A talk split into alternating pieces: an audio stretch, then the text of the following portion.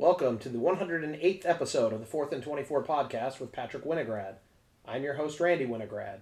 In this edition of the podcast, we will talk about the past week's NBA and college basketball action. So let's jump right in with a look at the NBA from last week. Note both for college basketball and the NBA, even though we're, we are recording a day late due to the New Year's holiday, we're going to maintain our traditional schedule of just looking through games through Thursday night so uh, we stay on track. Patrick, with that, let's start with the most impressive teams in the NBA last week. Starting this time with the Philadelphia 76ers. Uh, they haven't been necessarily that impressive all season. They were really, honestly, I looked at the beginning of the week and I was surprised to see that they were actually hovering around 500 with their record. They haven't really had too many terrible weeks, but they haven't had many good ones either. Uh, but this week they finally had a good enough week. They went 3 and 0. They beat Washington, Toronto, and most importantly, the thing that has them above and beyond all the rest of the 10 undefeated teams this week uh, is that not only did they play three games, but they also beat Brooklyn, who is currently the number one overall seed in the East. So that, that gets a lot of credit from me. Um, obviously, I mean, it should get credit from everybody. Uh, but again, a good win by the 76ers at the end of the week against Brooklyn, and really just good play all around to, to uh, you know, get back on the right track. I mean, I think the 76ers definitely have the talent to be one of the better teams in the league, and I think it's pretty obvious that they do, uh, even without Ben Simmons. And you know, maybe maybe it's just taking them a while to get to kind of get acclimated to playing without him, and then maybe once they trade him, it'll take them a little bit to uh, to get used to whoever comes in uh, in in the package for him. But we'll see what happens there. Uh, overall, though, I'm liking the way they played this week. Good week for the 76ers. Uh, moving on from them. The Grizzlies had a pretty good week this week, 3 and 0 also. They unfortunately uh, they went three and zero, but unfortunately their best win was only over Phoenix, who I, I, think it's kind of ironic because Phoenix actually does have the better record uh, than Brooklyn. But I think we all know that a win over Brooklyn for a team in the East probably means a little bit more than a win over Phoenix for a team in the West. I mean, maybe maybe you can treat it as more just because of that record, but I'm willing to say just because of the stars that Brooklyn has and just the way that the Sixers play. They don't like getting beat by teams that are uh, very star studded. Uh, so, and, and, you know, Memphis also has been better the entire season. They're actually towards the top of the West. I think they're actually higher up in the Western Conference standings than Philly is in the Eastern Conference. So they get a little bit less credit because they're actually just a better at a better starting point, in my opinion. Uh, but wins over Sacramento, Phoenix, and the Lakers.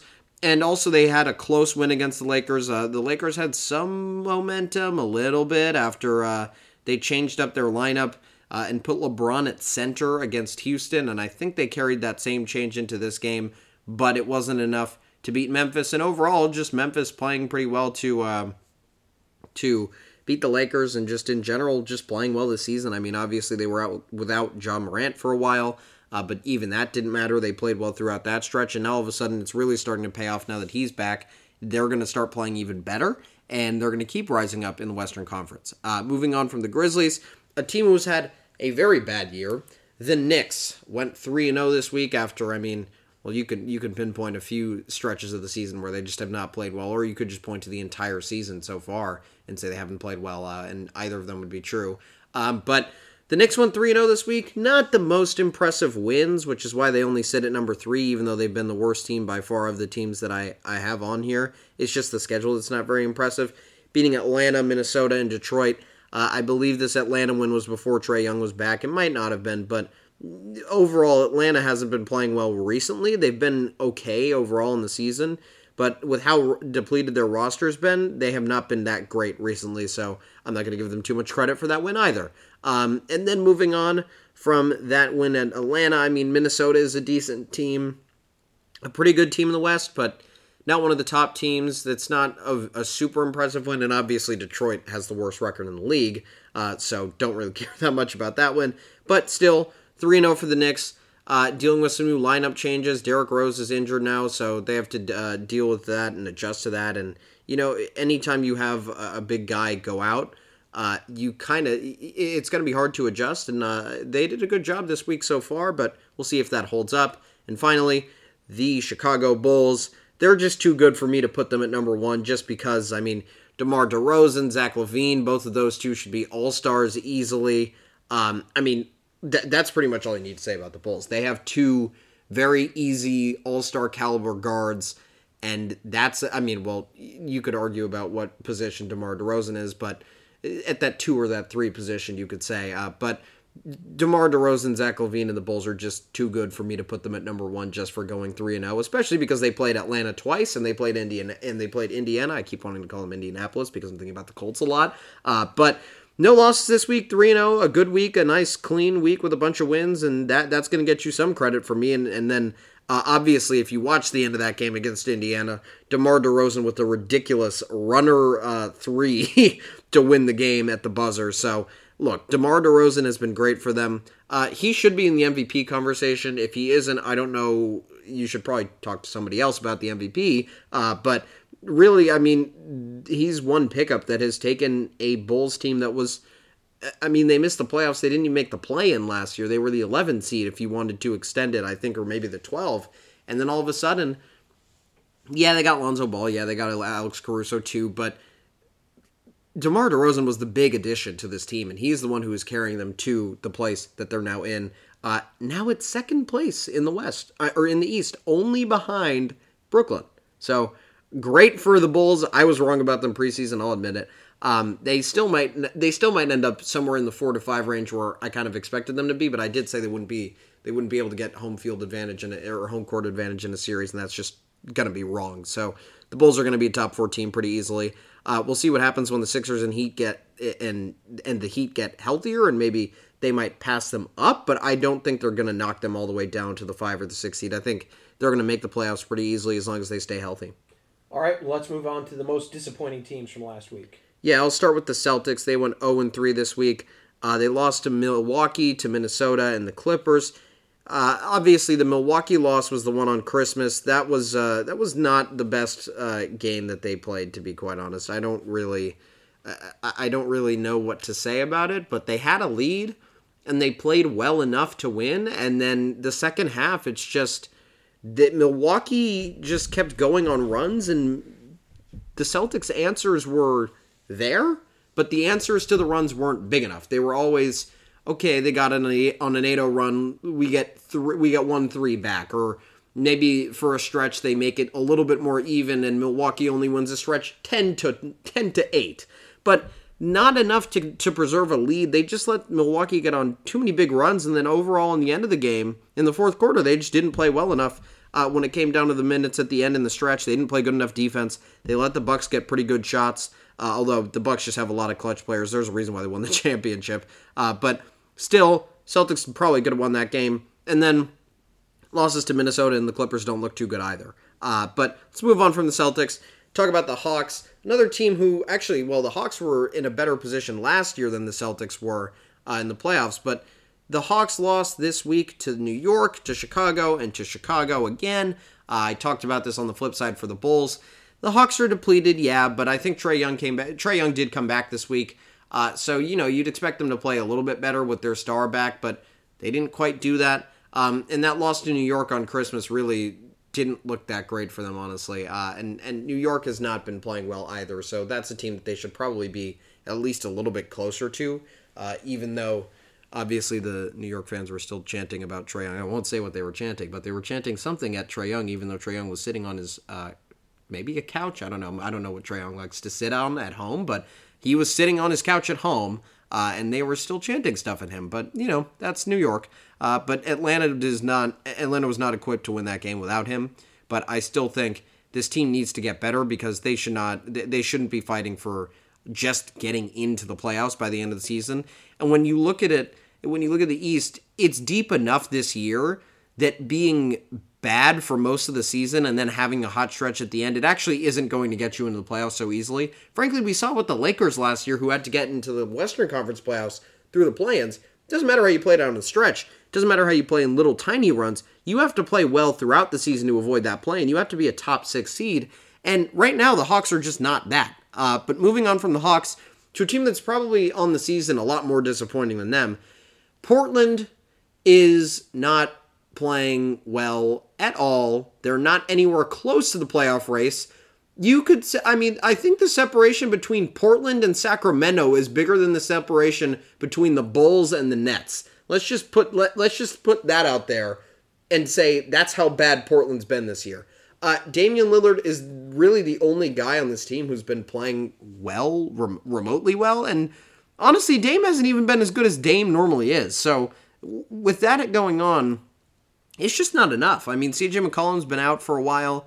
Uh, I think he had a collapsed lung actually, so a scary injury, and that's going to be it's going to take him a while to recover from, even when he probably gets back on the court for practices and everything. So they're going to have to figure out a way to play without him. And I said that a long time ago, and they did not find a way to play it without him. They just haven't played well whatsoever.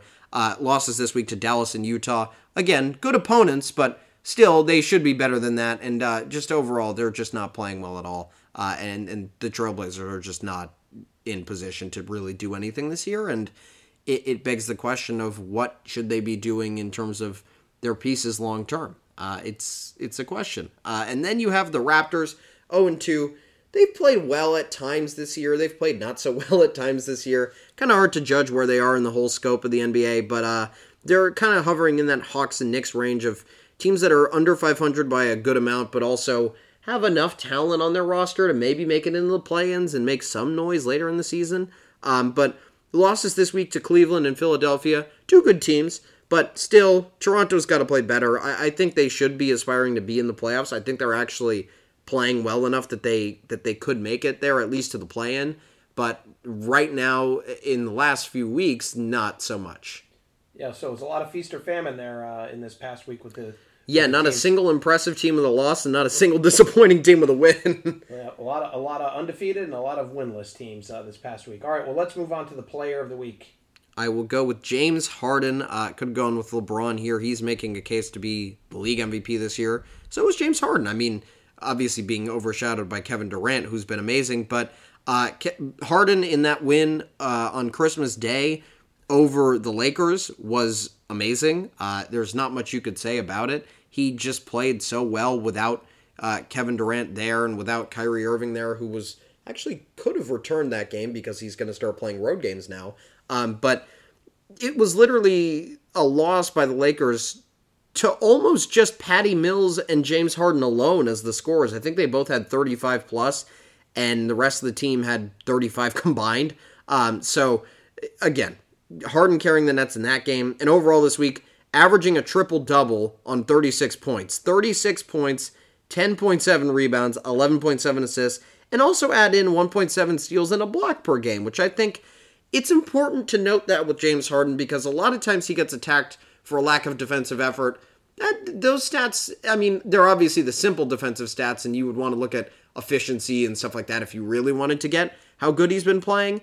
But those stats are enough to say that he's at least putting in a decent amount of effort on defense and enough for the Nets to be a great defensive team if everybody can pitch in like he has been recently. All right, that wraps up our look back at the NBA. Let's uh, take a look at college basketball action. Let's start with some upsets from last week. Yeah, no, no upsets of ranked teams actually this week, but some pretty important upsets, both involving teams in the American Athletic Conference. Uh, Tulane beat Memphis 85 to 84. Just when you think you can start to have hope in Memphis, they lose. Uh, this game, I mean, Tulane has an under 500 record for for a conference. I mean, obviously the American is technically not considered a power conference, although uh, you could argue that they are if you look at the performance of uh, a to be named later conference that we'll talk about on Monday uh, in in football. Uh, but the Tulane should not be. Un, I mean, any team that's under 500 in one of these conferences is not good at all. Uh, at least in the non-conference because they are not playing super hard games. Uh, and when you're losing those games, what happens when you play the good teams is it's even worse. Your result is terrible. Um, so it's very surprising that Memphis lost this game. Um, and overall, I mean, I don't know what exactly they can fix. It seems like they had everything down when they played Alabama, and Alabama has gotten some more wins of their own. So it looks like they they kind of they think they they've gotten their identity. But um, I don't I don't know. I don't exactly know what more they can do. I don't know what what's the best course of action for them, but. Uh, they'll be better in the future, but uh, I think maybe possibly. Um, but right now this is not a good start to the conference play. That's not a good loss to start out conference play, and that does not say good things about how they're going to fare for the rest of the year. Uh, moving on from them, same situation for Michigan. Uh, another team who started, I think Memphis started top 12, I want to say, so I'll say both teams in the top 12, whatever Memphis was ranked, the both teams are in that echelon. Michigan was ranked sixth to start the year. Uh, they are now at seven and five. Uh, the record everybody thought their football team would have at the beginning of the year is now the record the basketball team has at the beginning of the year. Uh, and it's kind of funny because I would say if you told most people that on January 1st, one Michigan team is 7 and 5 and one Michigan team is 12 and 2, I guarantee you they'd say the basketball team must have added a few games to the schedule and that team must be 12 and 2 and the football team is 7 and 5 waiting to play in the Outback Bowl. Uh, but somehow the opposite and Michigan loses this game to UCF on the road. Uh, Michigan pretty much lost to really just two players, honestly. Uh, and I, I honestly don't know how it keeps happening to Michigan, but that is what's been their Achilles heel all year, pretty much. Is just one or two guys being just carrying the other team. Uh, and it happened against North Carolina. It happened in this game. It happened against Minnesota with Jamison Battle, who, by the way, might be up for Big Ten Player of the Year. We can talk about that later when if Minnesota ever gets on here for one of their games. But um, overall, Michigan just not having a good season, and I don't even know what to say about it. I mean, for both Michigan and Memphis, it's just it, feels like there's always a glimmer of hope, and they show flashes of being so good, and then all of a sudden they're just terrible again the very next game. Yeah, Michigan blew a 12 point lead uh, in this game, and you thought, oh, good. This is going to be a good, uh, as you said when we were watching the game, a good quad one win for the NCAA tournament resume, and then the bottom fell out. So yep. that didn't happen. All right, let's move to some close games. Yeah, starting with a lot of ranked games. Pretty much all of these games from the same day, actually on Wednesday. Uh, number 11, Auburn beat number 16, LSU, 70 to 55. Uh, Auburn was up 18 to 1 in this game, and LSU really did make a game out of it, to be fair. Uh, they kind of lost some. They lost some of their ground in the end game uh, fouling kind of stuff that everybody knows happens at the end of basketball games. But um, they were closer than than a 15 point loss. And frankly, if you take out probably the first 10 minutes of the game and then the last five minutes of the game, LSU probably won that stretch, uh, that middle 30. But the problem is, it is about the entire game. And if you start slow and end slow, you're probably going to lose. Uh, and that's exactly what happened to them. So that's what's going on in in in, uh, in the world of uh, LSU. Uh, I don't know exactly how Auburn. I mean, I don't know exactly how good Auburn can get, but I would honestly say right now they're the they have the best chance to be in the Final Four out of any team outside of the top ten. I firmly believe that. Um, it, it's just Auburn has everything you can want in in a top ten team in a Final Four team, and really, honestly, Auburn looks like better. They look better than the team that actually made the Final Four from Auburn. I, I think the other thing that they have is they have Jabari Smith this year, who can actually dominate the tournament. I think that I think if Auburn, no matter how they do, they might end up having an Evan Mobley type USC run where they can only be stopped by a team who has fairly superior talent. Because frankly, Jabari Smith is a 6'10 guy who can really just play like a shooting guard. And I can't name more than a few teams in the country who can actually guard him uh, effectively. So if Auburn's just able to exploit that matchup and shoot threes around him, they are going to be a very, very, very tough out in the tournament. Uh, speaking of tough outs in the tournament, I've talked about them a bunch of times before. Number 19 Alabama beat number 14 Tennessee 73 to 68. Uh, kind of funny because Tennessee last week pulled off the upset on Arizona, although they were actually favored in Vegas, so technically not that much of an upset. And in this game, Alabama was favored, even though Tennessee was the higher ranked team. Uh, so technically, Tennessee playing exactly as expected they're going to be a good team. I don't think they're quite Final Four category uh, or caliber. I feel like if you're looking at these four teams in the SEC, other than Kentucky, these are the next four Auburn, LSU, Alabama, and Tennessee. But I believe Auburn is a cut above the rest, and frankly, they should be in the conversation with Kentucky for the best team in the SEC. And then I think Alabama is at second, so I feel like these results are indicative. Tennessee is better than LSU, though, too. I think LSU is really just.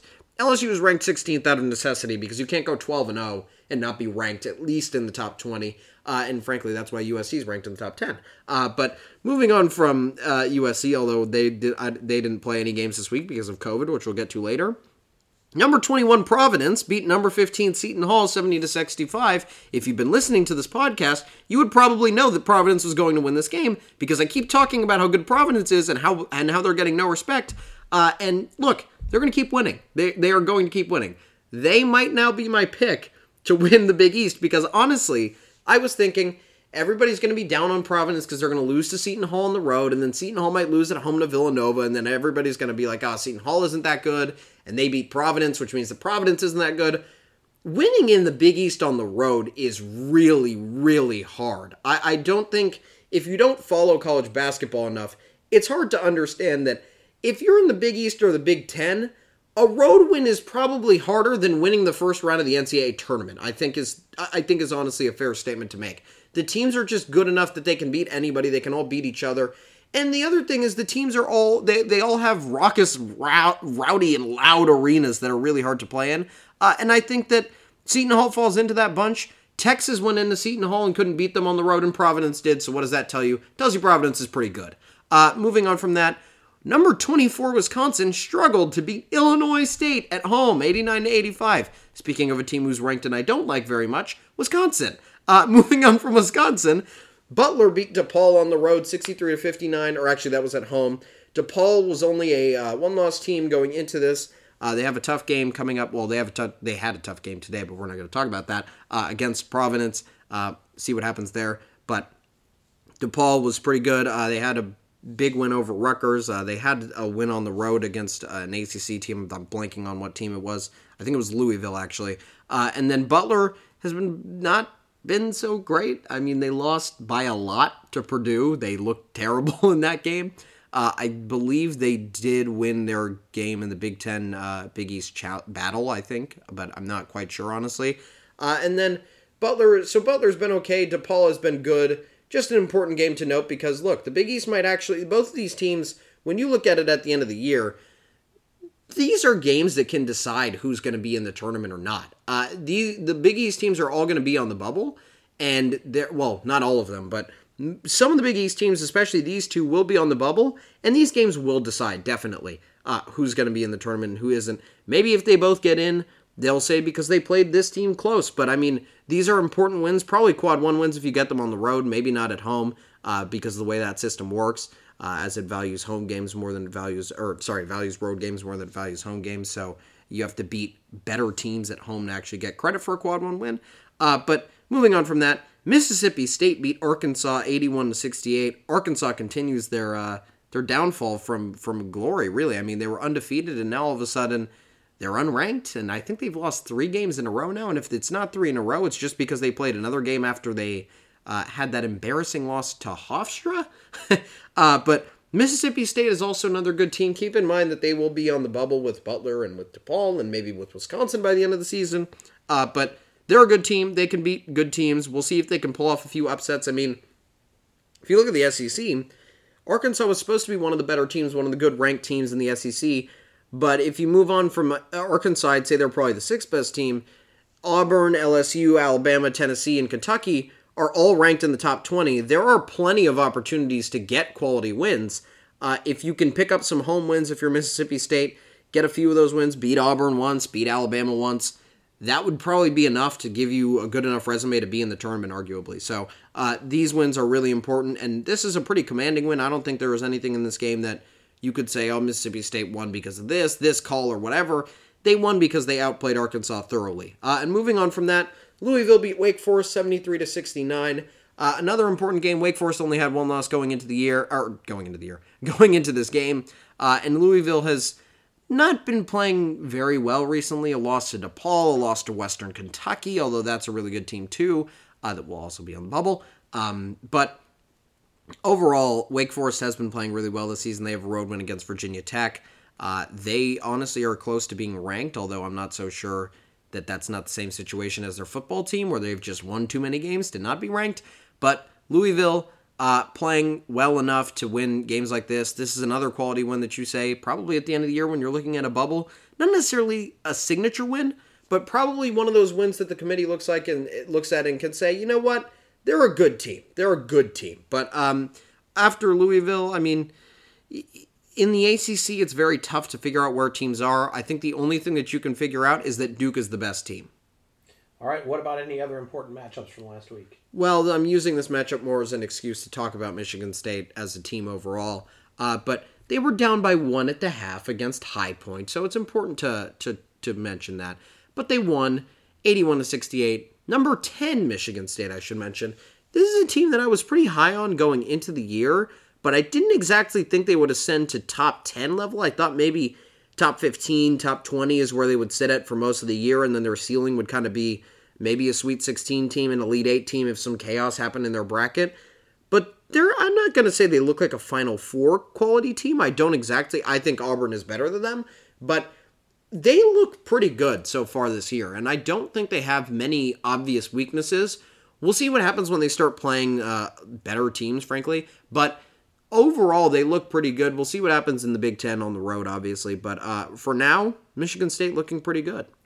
All right, and then uh, some other matchups we would have spoken about, but um, didn't happen due to cancellation or postponement uh, because of COVID concerns. You want to talk about some of those matchups? Yes, obviously. Also, this is a pretty dull week in, in college in college basketball because uh, there were no there was there were no games on Christmas, uh, and there was only a tournament going on in Hawaii from I believe the 24th to the 26th. And speaking of that tournament, Stanford versus Vanderbilt got canceled. That was, I believe, the semifinals of that tournament. Uh, if it wasn't the semifinals, it was actually the finals of the tournament. Uh, and that was important because that whole tournament really got shut down when there were, I think, four or five games left to play still. Um, and not not good for them. And you know, Stanford and Vanderbilt, whoever won that game, they're both sitting at I think eight and four, eight and five.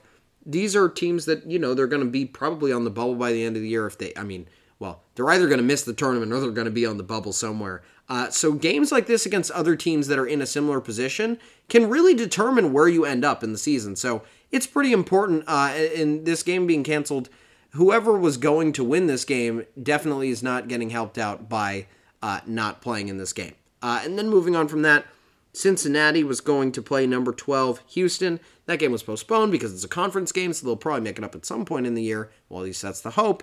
Uh, but that was going to be Houston's conference opener, so that was pretty important. Uh, the American has opened some of their conference stuff so far, but uh, that would have been a pretty important uh, opening to the conference, but they're not able to uh, play that game. And then you have UConn versus number 23 Xavier. That game was canceled, actually. Uh, pretty early to cancel a conference game in the season, but I think I forget who's dealing with the issues here, but I think one of these teams has been on pause for a really long time. And the Big East actually, for the most part, actually beginning of the year had a policy of if you had COVID issues, you actually get a forfeit in the game. Um, and I think they abandoned that based on what had, what had happened because there were a bunch of Big East games getting canceled, uh, and they couldn't really deal with having every team having free wins from four from forfeits. Uh, I think there were three or four teams that already were 1 0 in conference without actually even stepping on the court in a conference game just from cancellations. So that's not exactly a great situation. That's pretty stupid if you ask me. But uh, that's the reason why they wanted to switch it up, and that's kind of why they changed that policy. I don't know. I think this game is canceled and they're not going to play it, but I don't think it's a forfeit for either of them. Then you have number two, Duke versus Clemson. That game was postponed. That was going to be Duke's second conference game of the year. Uh, you have Gonzaga, number four, versus San Diego. That is postponed. The reason why I talked about this game, it's not an important matchup, but Gonzaga is the one having COVID issues. So keep that in mind and see what happens when they come back in a few weeks and see maybe if they play some of the better teams in the West Coast Conference, like St. Mary's or San Francisco.